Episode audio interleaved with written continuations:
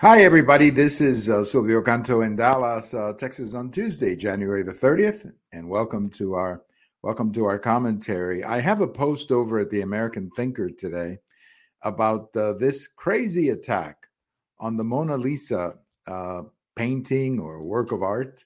I guess it's in a French museum, and some people representing some international organizations showed up and threw some soup at the at the painting. Thankfully, there was glass on the painting, so there was no damage done to the to the painting. But you know, it's we've seen this before. These are crazy people who think that somehow somehow they're going to endear themselves to the rest of us by doing insane, absolutely insane activities like this.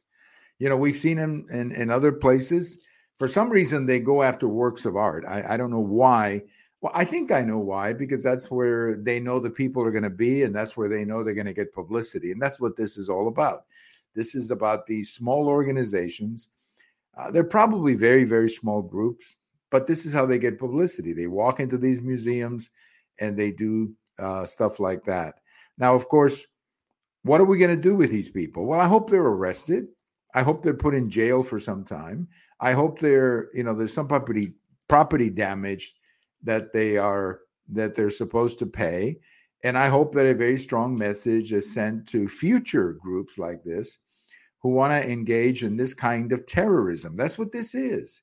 Okay. They maybe they're not killing anybody, but they are upsetting a lot of people. Imagine that, you know, you go there to see a work of art and a couple of idiots uh, spoil your day because they throw soup at the painting that you're going to see. I mean, come on.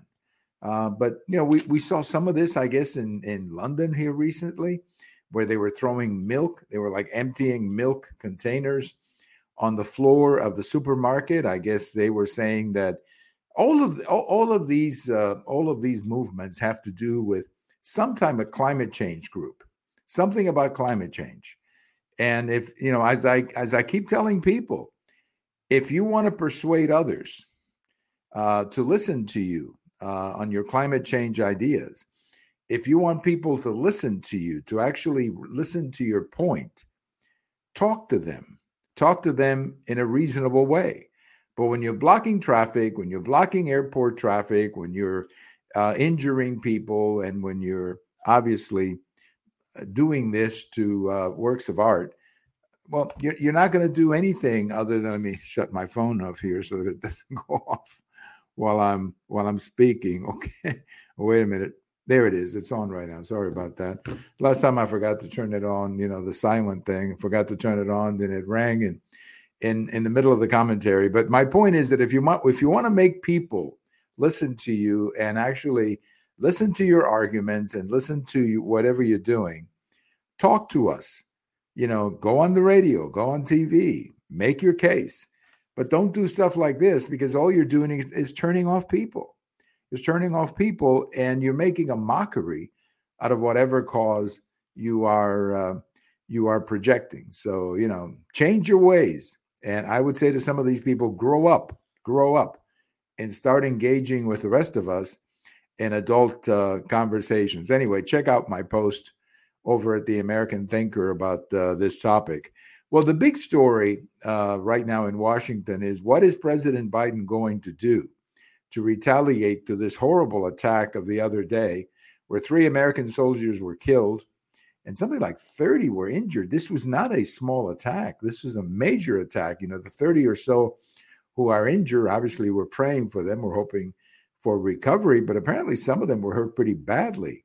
So this was a major attack on an American installation. Now, President uh, Biden, uh, unfortunately, has projected a lot of weakness uh, as president. And when the American president projects weakness, that simply invites uh, this kind of terrorism, this kind of attack on American interests uh, wherever they wherever they may be. Now, in this particular case, in this particular case in the Middle East, the problem here is Iran. That's the problem all these other all these other uh, people, all these groups, uh, subsidiaries, that's all they are. They exist because Iran gives them money, because Iran gives them weapons. That's it. So there's no getting around that. So if you want to end this, if you want to do away with this, you're going to have to deal directly with Iran. And the Biden administration, much, like the Obama administration, thought they could negotiate with Iran.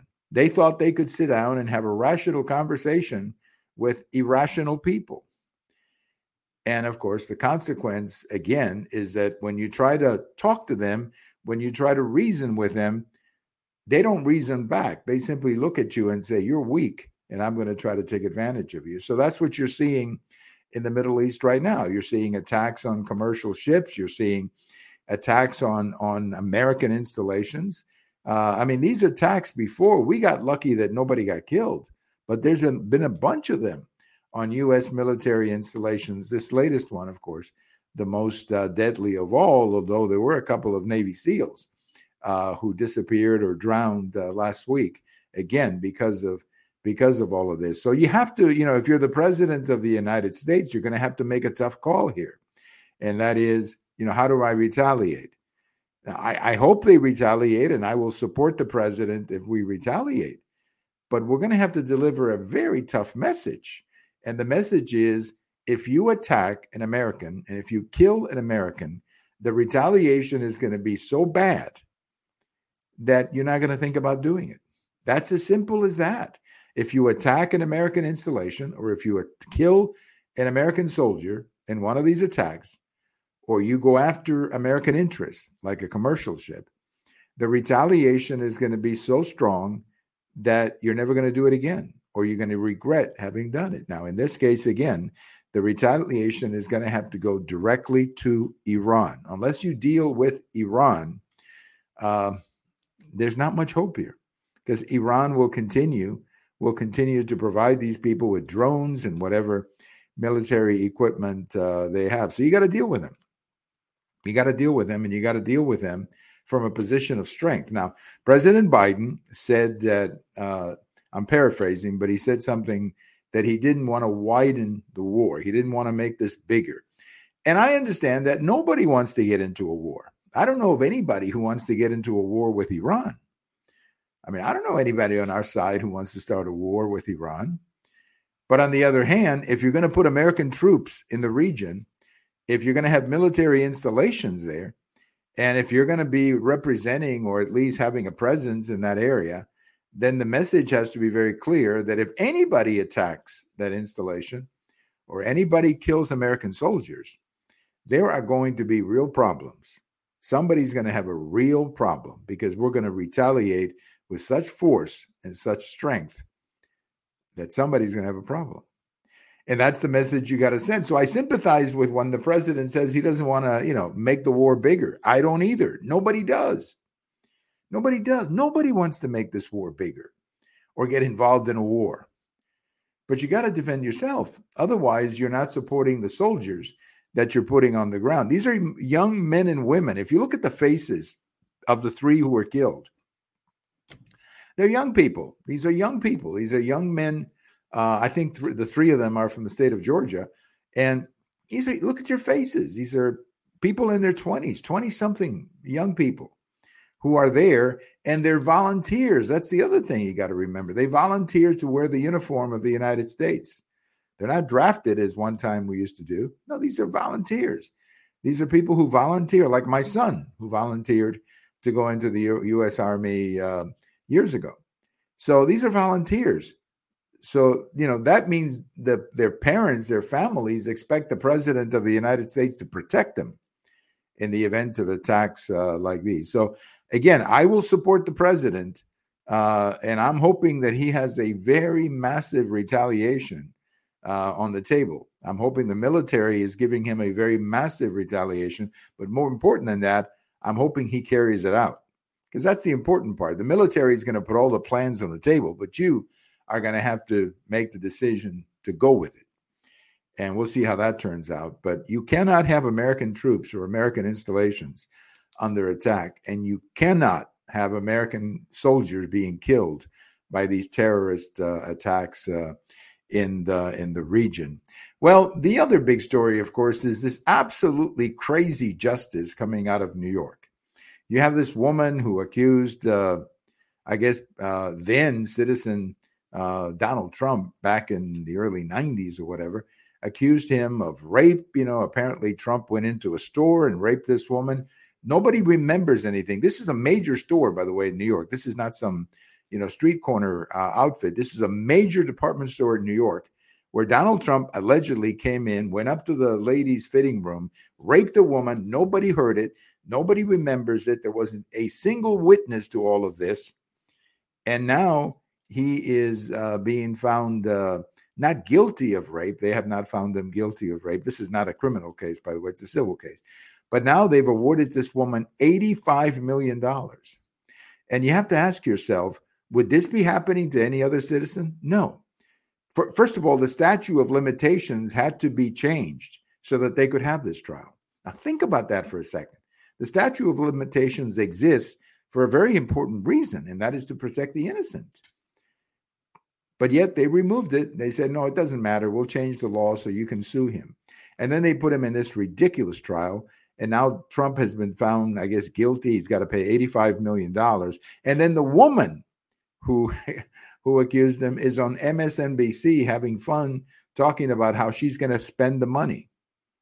I mean, this is crazy. And then you got the other case, which is the fraud case, where he's being accused of, of real estate fraud, but no one, there's not a bank, there's not an insurance company, there's nobody saying that they didn't get paid. So what's he guilty of? Look, this is this is the reason. This is the reason that uh, the justice system is losing its reputation because of cases like this.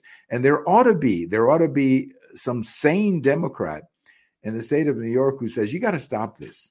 You got to stop this. I mean, if you've got a case against Trump, fine. But these crazy cases that they're throwing at him, uh, they have to stop. I mean, this is an insult to our justice system, uh, an insult to the innocent, really, and and this has to stop. But unfortunately, in New York, it's New York, and it's not going to stop. Hopefully, uh, you know, there is a, a, judge somewhere up the line who will stop this and send it back and say, uh, "I'm going to overrule this or overturn it or whatever, whatever the word is, and and just simply eliminate this." Uh, from Trump's life. It's a disgrace. It really is what is being done to Donald Trump. You know, it's just crazy. And he's being treated uniquely in our system. The, the New York judicial system is going after Trump. They've created a, a, a law that only applies to Trump. And that's not the way justice is supposed to be. Believe me, that's not the way justice is supposed to be. I told a Democrat friend of mine the other day, and he agreed with me, that the Democrats are crossing some lines here. And they are getting into territory that uh, you don't usually get into in the United States because we've always had a a system of laws in the United States where it's evenly applied. And the Democrats are recreating laws and they're going after Trump in a way that I think they're going to regret it down the road because the same thing is going to happen to a Democrat somewhere down down the road because that's what happens when you cross these lines. What happens is it comes back to you in a way that uh, you didn't uh, you didn't foresee. Thank you for listening. This is uh, Silvio Canto in Dallas, and uh, we'll talk to you later. Bye bye, everybody.